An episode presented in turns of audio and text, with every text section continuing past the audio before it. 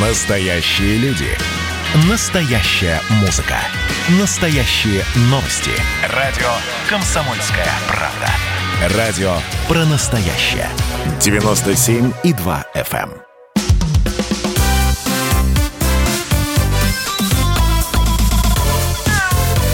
Вот такая зверушка.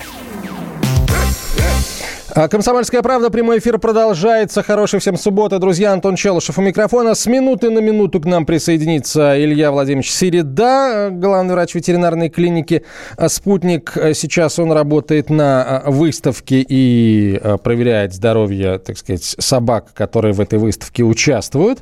Очень ответственная, надо сказать, процедура. Ну, а давайте к делу. Да, Илья Владимирович к нам присоединится. Итак, за минувшие три года, если вдруг кто не знает, а я полагаю, что большинство большинство из вас еще об этом не знают, друзья. За минувшие три года в российских семьях стало, внимание, на 12 миллионов собак и кошек больше. Всего в 2020 году мы заботились о 63,5 миллионах домашних питомцев. Таковы результаты переписи домашних животных, которые в прошлом году провела компания Mars Pet Care. Подобные исследования Марс проводит каждые три года в разных странах. И вот оказалось, что в России прирост числа животных-компаньонов а, каждую трехлетку только ускоряется. Ну, есть еще целый ряд интересных закономерностей, которые показало это исследование. Как меняет степень ответственности владельцев а, домашних животных, а, как мы, в общем, как наше отношение к домашним животным а, меняется. Мы и поговорим э, сегодня, а, как, например, благодаря акции Cat Day получить подарок для любимого питомца или любимого себя. В общем, обо всем об этом мы поговорим с директором по работе с государственными органами и общественными организациями Марс Care Россия, доктором ветеринарных наук, профессором Марианой Ануфриенко. Марианна, здравствуйте. Здравствуйте. И представителем бренда Вискас Дарья Миткевич. Дарья, Здравствуйте. Здравствуйте. Р- рады вас видеть. Э, Илья Владимирович еще не с нами? Нет? Нет, еще не выпускают его с ринга. В хорошем смысле слова, да. Ринга. Э, нет, пока не выпускают. Хорошо. Мариан, давайте э, вот все-таки об исследовании Марс ПТК поговорим. Исследование большое, глобальное. Вы их проводите каждые три года в разных странах мира. Расскажите, в чем его суть, методика, в общем, что это за проект такой? Добрый день.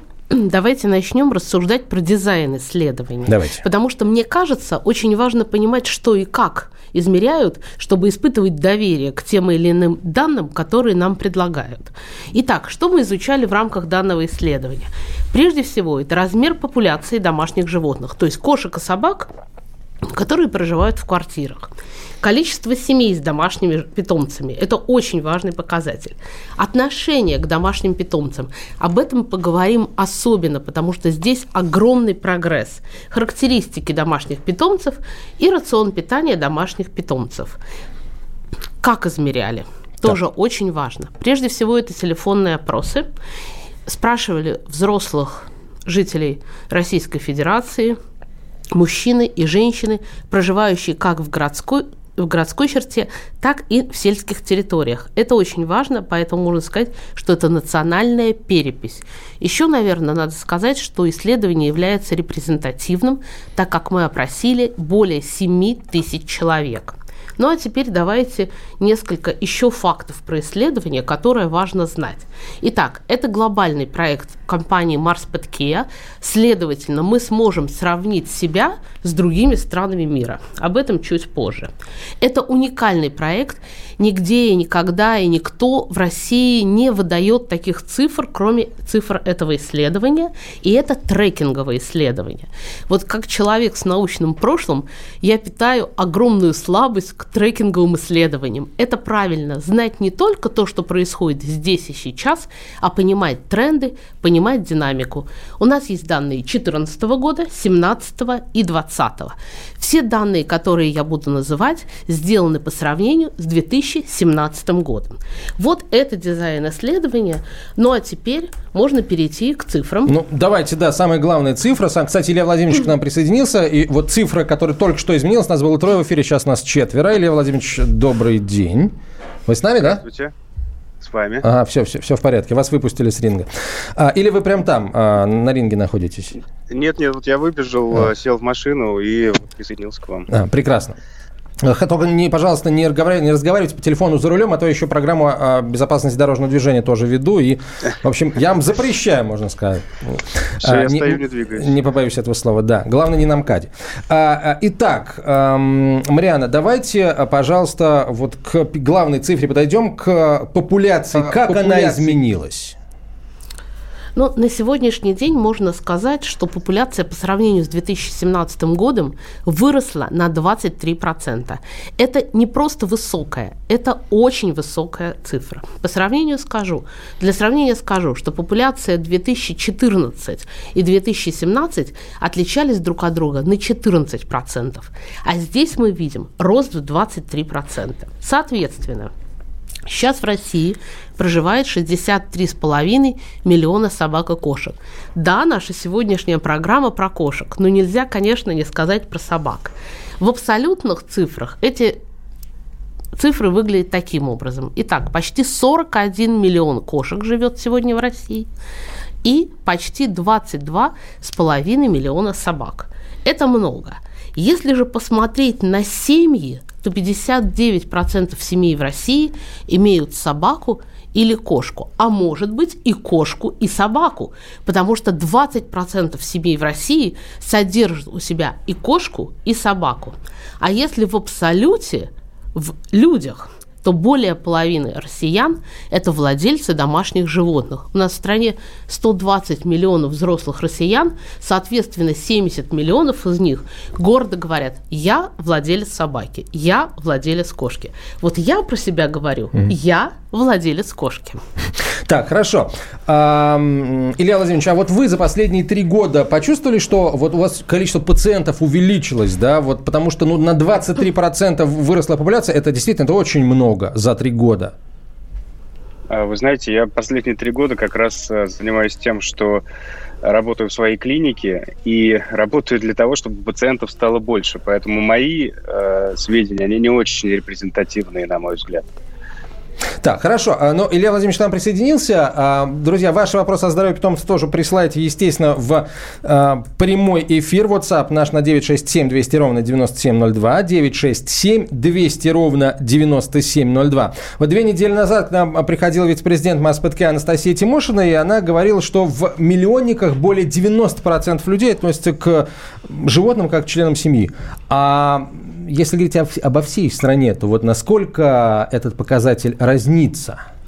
Настя, безусловно, права, и гуманизация окончательно победила на территории миллионников. Но так как наше исследование национальное, то, наверное, здорово привести национальную цифру. Давайте. 85% россиян относятся к своим кошкам и собакам или как к члену семьи, или как к другу-компаньону, или как к ребенку.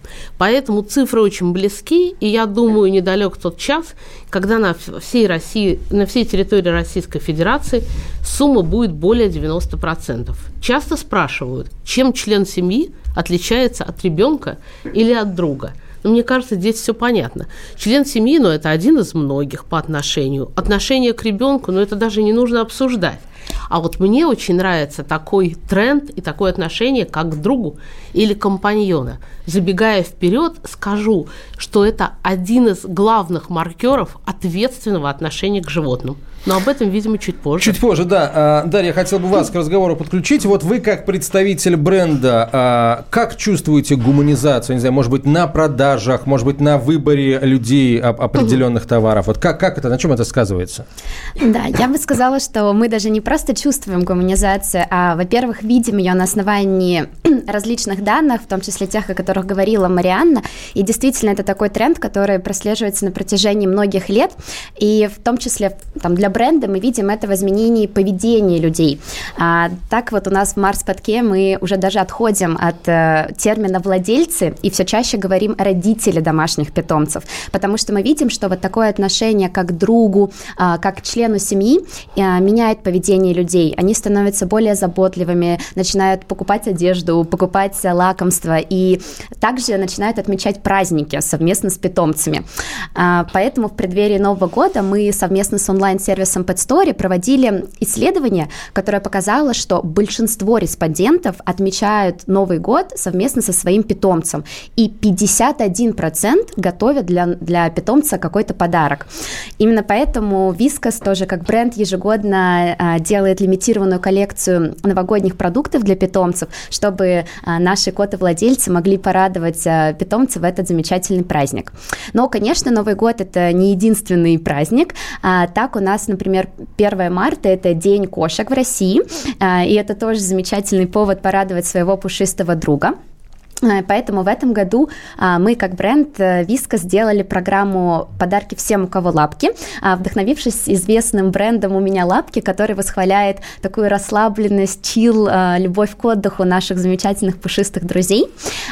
И в рамках этой акции с 1 марта по конец апреля все кота-родители могли купить продукцию Вискас на 150 рублей выше и других брендов, конечно, Марс Патке, и получить гарантированный приз кэшбэк кэшбэк 50 рублей на телефон, а также выиграть замечательные, а, я бы даже сказала, замурчательные призы для отдыха а, для владельца и для а, питомца.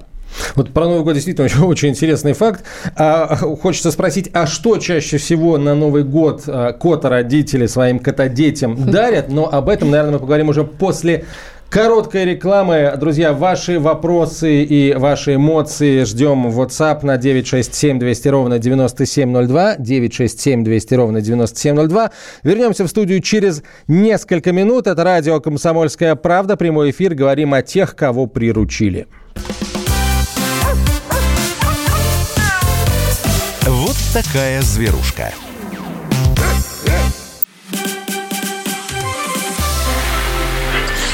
Было начало. Это действительно история, которая будоражит. Так вся страна обалдела. И Россия родина слонов, она от океана до океана, да. И мы, мы всегда правы, мы никогда не сдаемся. И самое главное, что же будет дальше? Комсомольская правда. Это радио.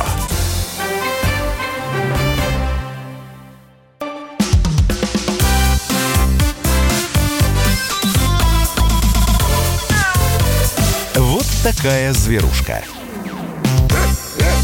Это «Комсомольская правда», прямой эфир. Говорим о здоровье э, братьев наших меньших, говорим о э, кошках и не только о них э, сегодня. Э, в нашей студии директор по работе с государственными органами и общественными организациями Марс ПТК Россия, доктор ветеринарных э, наук профессор Мариана Ануфриенко и представитель бренда Вискас Дарья Миткевич, Илья Середа, кандидат ветеринарных наук, главный врач ветклиники «Спутник» и Антон Челышев. Ваши вопросы, друзья, присылайте в WhatsApp на 967 200 ровно 9702, 967 200 ровно 9702. Даша, а вот мы остановились на, на рассказе вашем о празднике под названием Новый год. Что дарит на Новый год кошкам? Да, а, больше 70% владельцев любят дарить именно лакомства, и около 50% дарят игрушки, что вполне понятно, потому что все-таки а, еда – это один из самых там, главных, да, приятных подарков для именно питомца. Вот, что интересно, да, что 81% а, в целом людей подготавливают какое-то специальное угощение на Новый год, и это на самом деле очень правильно, потому что кошки, в отличие от собак, более разборчивы в еде и любят разнообразие. И и как мы с вами говорили в начале, мы видим, что 51% людей готовят подарки, но при этом 81 балуют какими-то лакомствами. Да, это тоже закономерно, потому что а, для многих владельцев а, животных все-таки лакомство это а, не только подарок и не только на какой-то праздник, но и что-то, чем они любят просто радовать своего питомца а, круглый год. Праздник каждый день, может быть, да? Конечно, каждый день. Вот я как котовладелец постоянно радую свою питомицу различного вида лакомствами. Ведь просто лакомство – это не какая-то усредненная формула питания, а можно подобрать то, что животному нравится и с точки зрения текстуры, и с точки зрения вкуса. Поэтому я голосую за лакомство круглый год. Хорошо, а теперь давайте к вопросам обратимся, потому что уже довольно много вопросов, друзья, я вижу ваших. Постараюсь успеть задать все. Присылайте их еще раз, напомню, на 967 200 ровно 9702. Вопросы о здоровье братьев меньших. Вот, Илья Владимирович, я уж не знаю, это, это про здоровье или не совсем. Вопрос следующего, э, следующего содержания. Стали замечать, что кошка то и дело вытаскивает еду из миски и ест с коврика. С чем это может быть связано, Илья Владимирович? Может, просто у кошки коврик такой крутой, ей больше с коврика нравится? На самом деле тоже очередная поведенческая история и не связана однозначно ни с какими болезнями, как правило. Ну, по какой-то причине некоторым кошкам нравится так делать, да, поедать э, еду не из миски, а с другой какой-то поверхности. Может быть, ее не устраивает миска, а может быть, э, что-то еще ей не нравится. Но, как правило, это действительно не говорит ни о каком заболевании, совершенно точно. Угу. А, как часто, на, на, вот с вашей точки зрения, а, как часто надо а, миску мыть, исходя вот из принципов зоогигиены? Мне просто интересно, Илья Владимирович. Ну, было бы здорово, если бы миску э, удавалось мыть э, каждый день. Ну, это логично, если там есть, так сказать, засохшая еда, которая остается присохшей в течение нескольких дней. Мы знаем, что кошки славятся своей гигиеной, да, они достаточно брезгливые и прихотливые. И, ну, и вообще, ну, с точки зрения эстетической, и для владельца, для самого тоже, приятно видеть, что его питомец ест, наверное, из чистой миски, а не из э, миски, где уже есть засохшая еда. Антон, а да. у меня будет вот пару минут, чтобы вот с врачебной точки зрения высказаться относительно того, вот как, как, как происходит... Э, как развивается, соответственно, отношение к животным. Да, безусловно, Илья Владимирович, мы, а, а, мы обязательно об этом поговорим чуть позже, да, у нас это даже, даже запланировано, поэтому непременно, непременно. А, вот э, давайте о кошках продолжим. А, их в два раза больше, чем собак, и о кошках надо, конечно, чуть подробнее, а, чуть более подробно поговорить, Марианна. Вот по статистике, по этой свежей, да, где больше кошек живет, в городах или в сельской местности? Но мне кажется, ответ здесь очевиден. Большинство россиян проживает в городской черте, а кошка – это член семьи, как мы уже выяснили. Поэтому большинство кошек живет в городах. Но это не значит, что нет прелестей от проживания кошек в сельской местности. Есть совершенно научно доказанный факт, что в сельской местности в среднем в доме проживает больше кошек, чем в городской квартире. Поэтому проживание в сельской местности имеет свои большие прелести. А, хорошо. А, вот популяция кошек, еще раз скажу, почти в два раза больше, чем собак. Да? Кошек, по-моему, у нас 40 с небольшим миллионов. Собак, по-моему, 22 миллиона, опять же, с небольшим. А за счет чего э, количество кошек прирастает так, так, так стремительно? Потому что вот эта разница, она не была такой большой. Да, популяция увеличивается по всем фронтам. И в городах, и в сельской местности. Но не только за счет новых владельцев кошек и за счет новых семей, но также и за счет среднего количества животных в семье. Если сделать такой математический расчет, то сегодня в России в средней семье проживает 1,53 кошки. Это средний расчет, угу. который показывает совершенно конкретную тенденцию. Растет количество кошек, проживающих в домах. Ну и, конечно, надо сказать, что все больше и больше кошек начинает проживать в сельской местности и в городах менее 1 миллиона. Поэтому за этими территориями с точки зрения кошковладения будущее. Будущее, хорошо. А, а, а сколько котят? Ой, с котятами вообще интересная история. Ну, давайте я постараюсь коротко объяснить. Исследование у нас трекинговое, и мы изучали популяцию за последние три года. А котята, это же кошка до одного года, соответственно, все данные, которые мы получили, относятся к 2020 ковидному году. И вот здесь нас ждал огромный сюрприз. Мы зарегистрировали и абсолютное, и относительное увеличение популяции котят. Это так называемые, в кавычках, ковидные котята – людей был локдаун, люди сидели дома и думали, кого бы завести еще из члена семьи. И пороги и барьеры к кошковладению очень низкие. Именно поэтому мы серьезно приросли к котятами за 2020 год. Это хорошо, средняя продолжительность кошки достаточно высокая, а это означает, что популяция кошек будет стабильна на ближайшие 15-17 это лет. Тем, тем еще удивительнее, что ведь именно владение собаками давало определенные преимущества в, в, в стадию самого глухого локдауна, да, то есть кошек выгуливать, в общем, не нужно, а собак надо, и разрешалось, да, и многие вот собакам были за это благодарны, но заводили все равно кошек. Да, мы не зарегистрировали такого увеличения, прежде всего относительно так называемых ковидных щенков. Это связано с тем, что порог входа в собаковладение, и прежде всего с точки зрения ответственного собаковладения, намного сложнее, чем входа в кошковладение. Так, вот есть очень интересный вопрос, э, есть очень интересный вопрос э, у меня лично, да, по поводу количества пород кошек, которые есть в России. Ну, давайте, э, у меня на самом деле есть уже ответ на этот вопрос, мне просто интересно, друзья, вы как думаете, я к слушателям обращаюсь, вот какие у вас есть на этот счет идеи, да, присылайте, присылайте свои варианты на 967 200 ровно 9702, сколько, сколько в России пород кошек зафиксировано. Вот, Мариана, вас я попрошу назвать самые популярные, самые популярные породы? Вы знаете, когда я получила этот рейтинг, я чуть-чуть расстроилась. Почему? Потому что в списках не было моей любимой породы европейской бурмы. Но все-таки рейтинг существует самых по э, популярных пород. Прежде всего, это британская краткошерстная, это сиамская кошка, шотландская веслоухая, сибирская и мейн-кун – еще надо сказать, что россияне не очень любят породистых кошек, предпочитая им беспородных.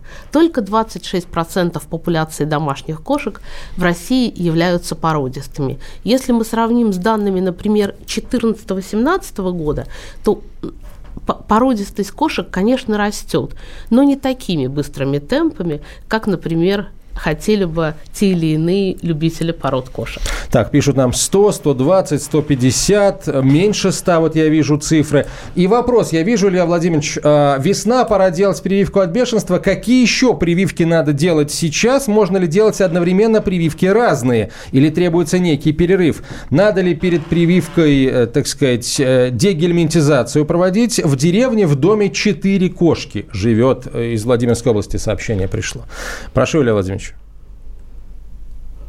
Илья Владимирович, вы с нами? Да-да-да. Так, вы э, слышите меня? Да, вот сейчас мы вас слышим прекрасно, да. А, отлично. А, смотрите, дело не в том, что весна. Э, дело в том, что э, если ваш питомец был вакцинирован год назад, неважно, это было весной, летом, осенью или зимой, значит, пришло время для повторной вакцинации. Но я напомнить хочу слушателям, что есть рекомендации Всемирной организации по вакцинации, в том числе и кошек. И по большому счету вакцина э, от, боле... от вирусных болезней, не только от бешенства, но и от многих других вирусных заболеваний, действует, как правило, три года. Но поскольку наша страна является неблагополучной э, по бешенству, то вакцинировать от бешенства своих питомцев мы должны каждый год. И, в принципе, так заведено, что если мы делаем вакцинацию от бешенства, то мы повторяем э, вакцинацию от других вирусных заболеваний. То есть в России сейчас достаточно распространена практика вакцинации и кошек, и собак каждый год. Я не могу сказать, что это плохо. Это даже хорошо, потому что при вакцинации у врача всегда появляется возможность осмотреть собаку или кошку, потому что вакцинация проводится только клинически здоровым животным и только после клинического осмотра. Что касается дегельминтизации, если кошка живет в деревне, это обязательно нужно делать. Да, если кошка живет в квартире, то это нужно делать хотя бы раз в полгода. А напрямую дегельминтизация и вакцинация не связаны. Нельзя вакцинировать больных животных, а глистная инвазия в какой-то степени считается болезнью. Да? Ну, то есть, если есть угу. э, масштабная глистная инвазия, это может негативно сказаться на здоровье питомца, его нельзя вакцинировать. Поэтому можно провести э, дегельминтизацию. Тут так уж э, опять mm. такой стереотип, и через 2-3 недели прийти на вакцинацию. Спасибо, Илья но, Владимирович. Да. Давайте вот, но после короткой рекламы и выпуска новостей. Вот такая зверушка. Радио «Комсомольская правда» — это настоящая музыка. Я хочу быть с тобой. Напои меня водой твоей любви.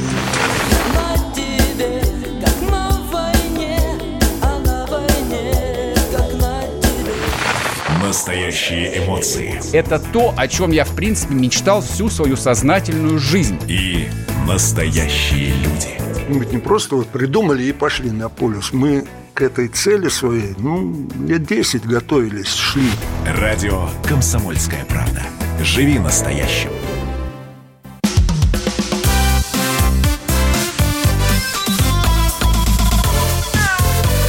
Вот такая зверушка. Мы продолжаем. Илья Середа, кандидат ветеринарных наук, глава клиники «Спутник». Я Антон Челышев. И наши гости сегодня директор по работе с госорганами и общественными организациями Марс ПТК, доктор ветеринарных наук Мариана Ануфриенко, представитель бренда «Вискас» Дарья Миткевич. А, итак, Илья Владимирович, вот э, мы остановились на вашем многозначительном «но», когда мы говорили о том, можно ли, э, так сказать, одновременно и, делать прививку, и дегельминтизацию проводить. Да, совершенно верно. И, э, конечно же, вакцинация против бешенства является критически важной. То есть, если у вас есть домашний питомец, неважно, кошка или собака, вы просто обязаны вакцинировать э, своего питомца от бешенства, потому что от этого зависит э, ваше собственное здоровье и здоровье окружающих. Но э, если говорить о здоровье самого питомца, то, конечно, вакцинация от других вирусных заболеваний тоже имеет огромное значение и ни в коем случае не стоит пренебрегать.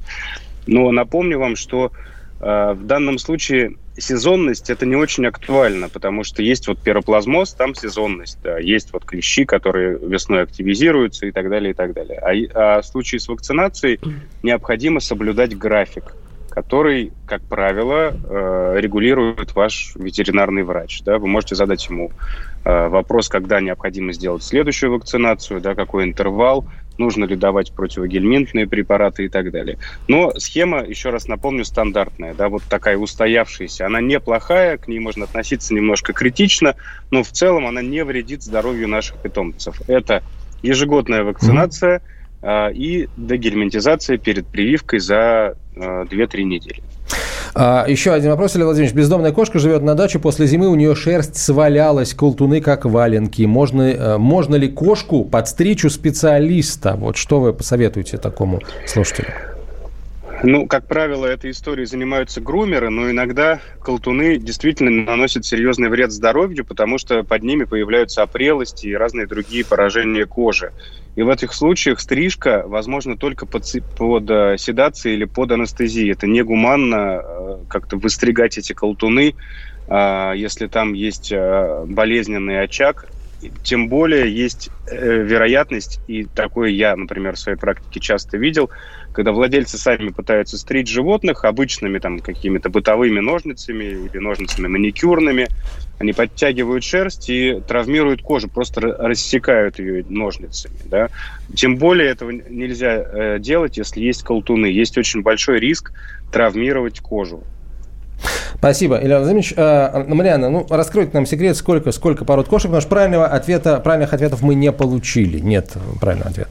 Ну, тогда раскрываем секрет. Давайте. Сегодня в мире существует примерно 200 пород кошек.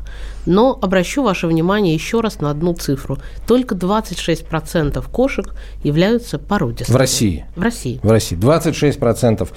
Вот. А все остальные... А, Беспородные. Ну да, либо, либо метисы, да, то есть... Давайте вот. их назовем дизайнерские породы. Давайте, Так да. их владельцам крафтовые, будет приятнее. Крафтовые. крафтовые. Угу. Так, хорошо, давайте поговорим о здоровье. Как оно, а, о здоровье, об ответственности, как в цифрах это выражается. Вот, выражалось на 2020 год. Что мы заметили в нашем исследовании, что россияне все больше и больше времени и внимания уделяют здоровью кошек и собак. Надо сказать, что это неудивительная история. Россияне стали больше заботиться о собственном здоровье и о здоровье членов своей семьи. Более 80% кошек в России являются здоровыми. Это прекрасная цифра. И это правильная цифра с точки зрения популяции. Но что мы замечаем, что доля здоровых животных, имеющих некие проблемы, постоянно растет. Здесь, наверное, может быть, Илья даже лучше меня прокомментирует, но все-таки сначала я бы хотела вы, выдвинуть свою гипотезу. Это связано с тем, что в больших городах очень интересно и доступно развивается ветеринарная медицина, и люди получили доступ к профилактической ветеринарной медицине.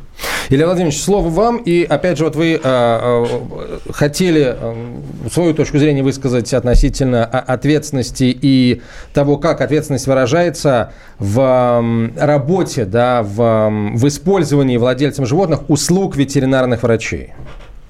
Да-да-да. Ну, вот я озвучу свою точку мнения, это мой личный опыт. А, поэтому, как я говорю, если это мой личный опыт, это информация с низкой степенью достоверности. Но тем не менее, смотрите, что, смотрите, что я Вы слишком самокритичны. А, а, если говорить о крупных городах, ну, я работаю в Москве, и, конечно, абсолютное большинство своих пациентов я наблюдаю в Москве то в последнее время вообще появился такой тренд, ну вот можно назвать его гипердиагностикой. Что я имею в виду? Вот приходит на прием пациент, точнее владелец приносит пациента и говорит, вот у меня сложилось ощущение, что какая-то вялая сегодня вот моя кошка или собака. Вот я кинул мячик, она не играет. Доктор, что с ней? Я прекрасно понимаю, проведя клинический осмотр, что я не смогу ответить владельцу на вопрос, что с ней. Да? И в некоторых случаях я говорю, вы знаете, вот я провел осмотр, не вижу ничего критичного, давайте мы понаблюдаем за ней один, два, три дня, неделю. Если появятся какие-то дополнительные симптомы, тогда приходите. И там на следующий день я вижу отзыв. Мы приходили в клинику, доктор даже снимок не сделал.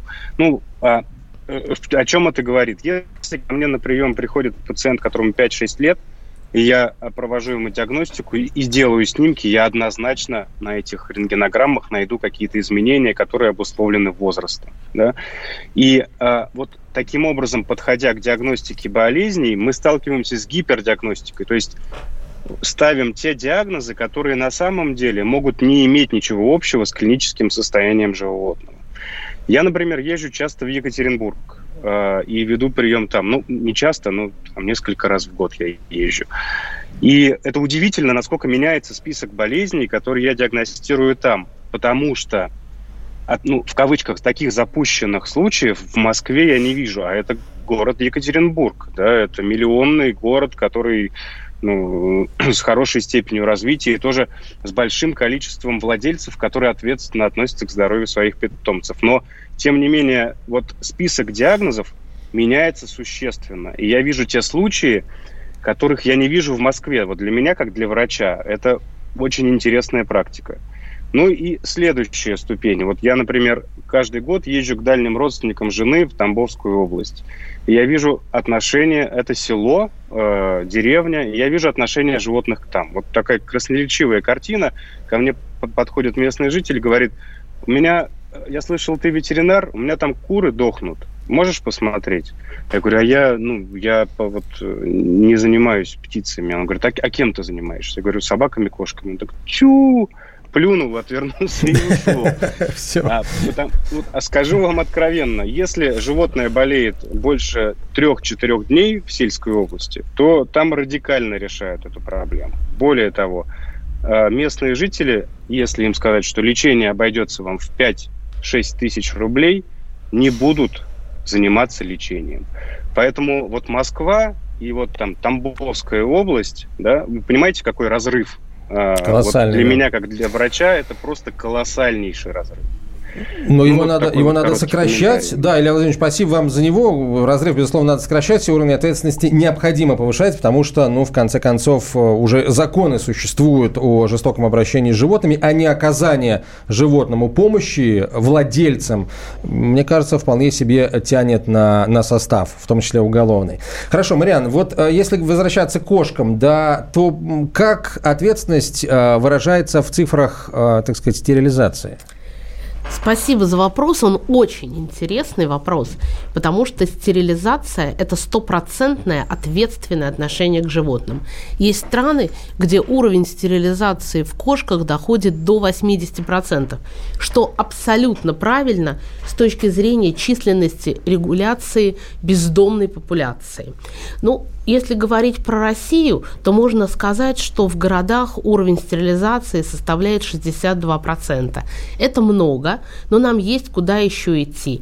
А если говорить в сельской местности, ну вот здесь я присоединюсь к словам Ильи, где люди еще не очень ответственно относятся к своим животным или просто нету доступа к профилактической или иной ветеринарной помощи, здесь уровень стерилизации достигает всего 16%, поэтому действительно есть куда идти. Обнадеживает одно – и в городах, и в сельской местности тренд идет на повышение. Люди все больше и больше осознают необходимость стерилизации и ответственного отношения к животным. Да, действительно, и мы со стороны бренда тоже видим этот тренд, и так мы видим, что все больше родителей питомцев, в частности а, кошек, начинают следить за своим здоровьем. А, это также прослеживается на наших акциях марафонов здоровья, которые проводит Вискас. А, так ежегодно на протяжении марта мы делаем в, во многих городах России с нашими клиниками-партнерами бесплатные ветосмотры, потому что очень важно, чтобы владельцы помнили, что необходимо хотя бы раз в год проверять здоровье питомца, ведь э, его изменения э, в здоровье или какие-то болезни могут быть незаметны для э, кота-родителей, ну и собака-родителей, конечно же, тоже.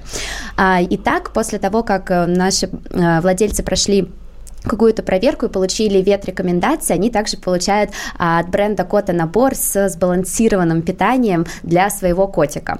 И на самом деле даже не верится, как эта программа разрослась, потому что в 2018 году мы начинали а, всего с 59 клиниками в шести городах России, а сейчас у нас уже более 160 клиник в 18 городах России, и в этом году более 10 тысяч а, котовладельцев прошли данные осмотры, что говорит о росте медикализации и осведомленности котовладельцев.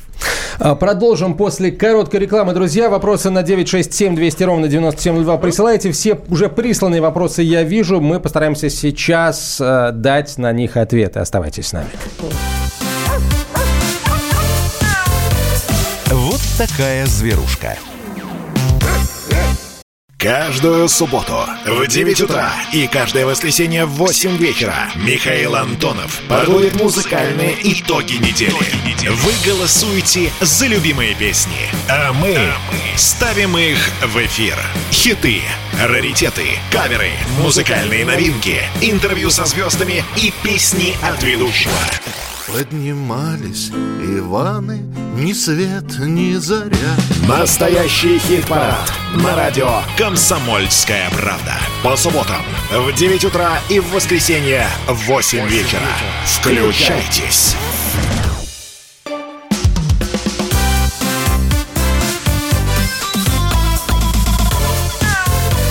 Вот такая зверушка. А, мы продолжаем. Давайте сразу к вопросам. А, Илья Владимирович, слушатель пишет. Травмировали, если травмировали кожу, чем лучше обработать? А, это вот, к вопросу о медикализации. Мы обрабатывали прополисом, пишет слушатель. А чем можно еще, Илья Владимирович? Ну, если вы не хотите навредить, то универсальные средства – это антисептик хлоргексидин. А, ни в коем случае не надо обрабатывать зеленкой, ну, какими-то народными средствами. Да? Я напомню, что при травмах кожи основная задача – это борьба с инфекцией, которая может попасть в рану.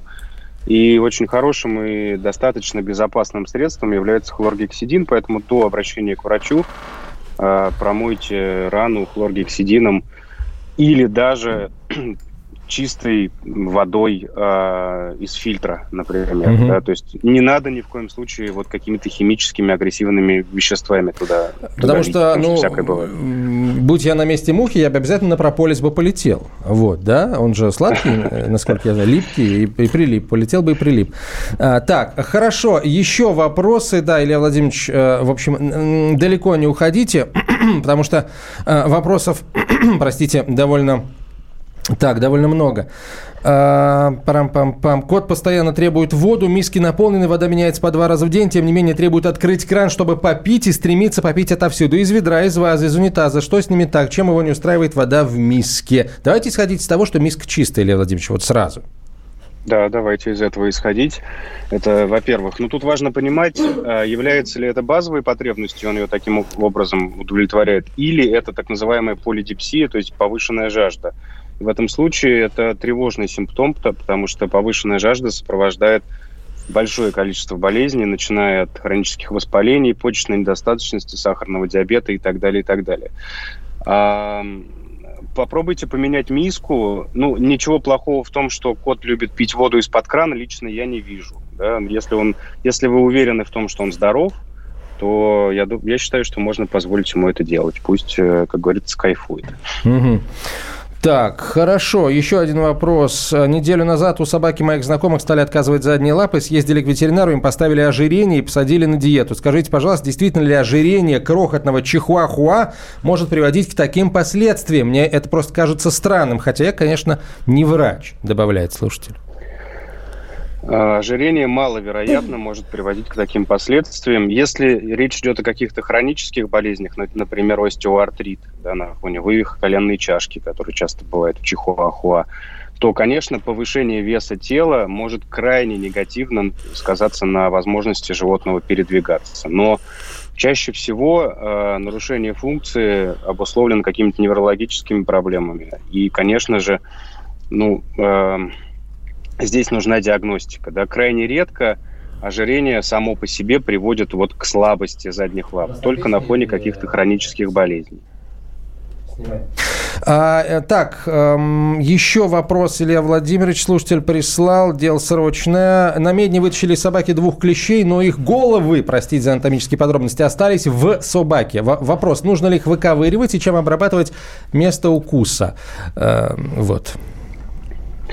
А, желательно, это, можно считать это инородным предметом. Да? И в некоторых случаях э, вот эти участки, где остались части клеща, могут воспаляться и даже формироваться такие фурункулы или, можно сказать, микроабсцессы. Желательно, чтобы собаку осмотрел врач, посмотрел, как выглядит рана.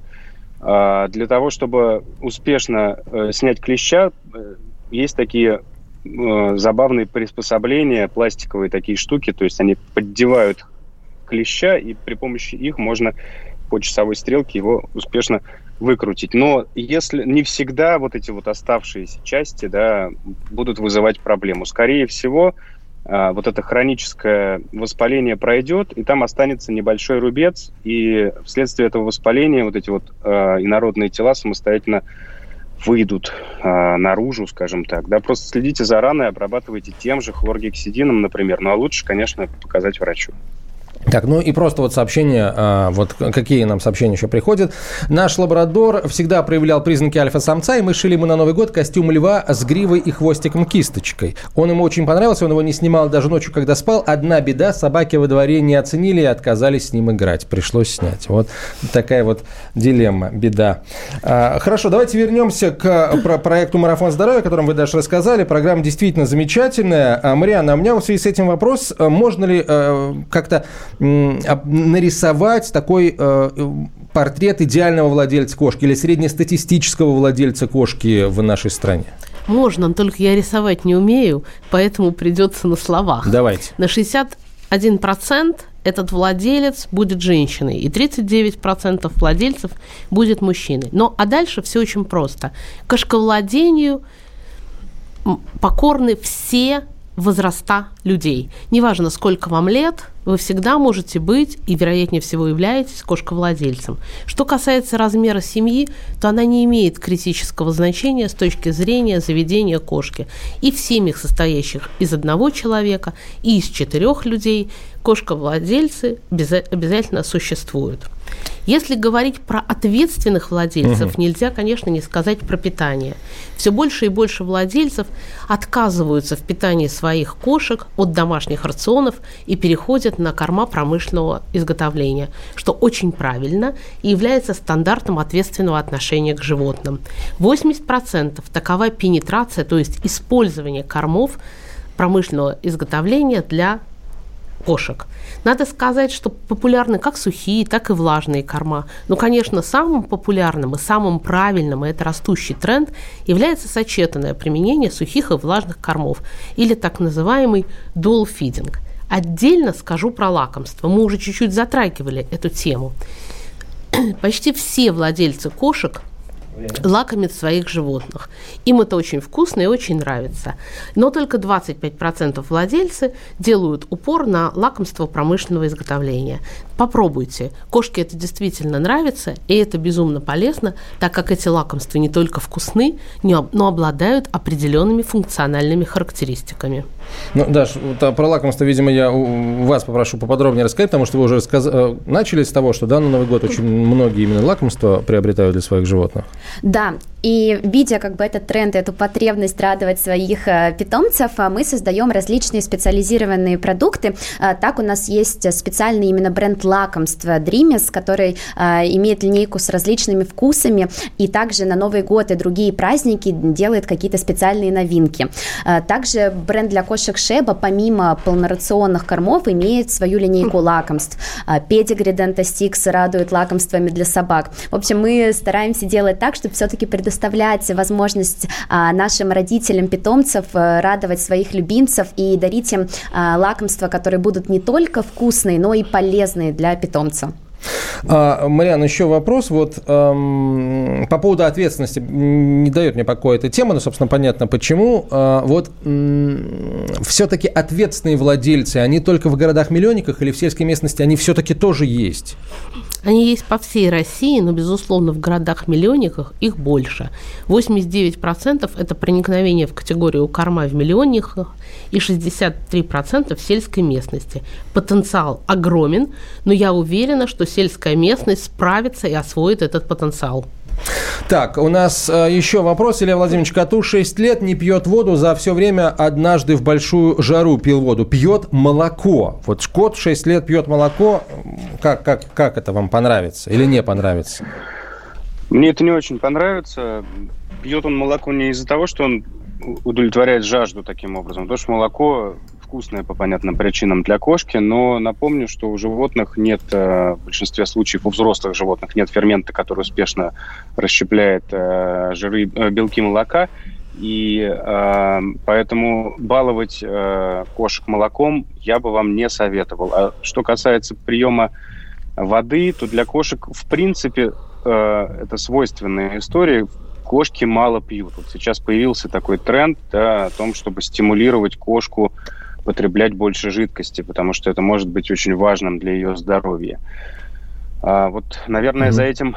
Ну, то есть у кошки обязательно в любом случае должна быть в доступе свежая, чистая, вкусная вода, и за этим надо постоянно следить, то есть менять эту воду, может быть, даже несколько мисок и расставить их по дому в тех местах, где кошки больше всего времени проводят, таким образом как бы стимулируя потребление жажды или использовать влажные корма. Угу.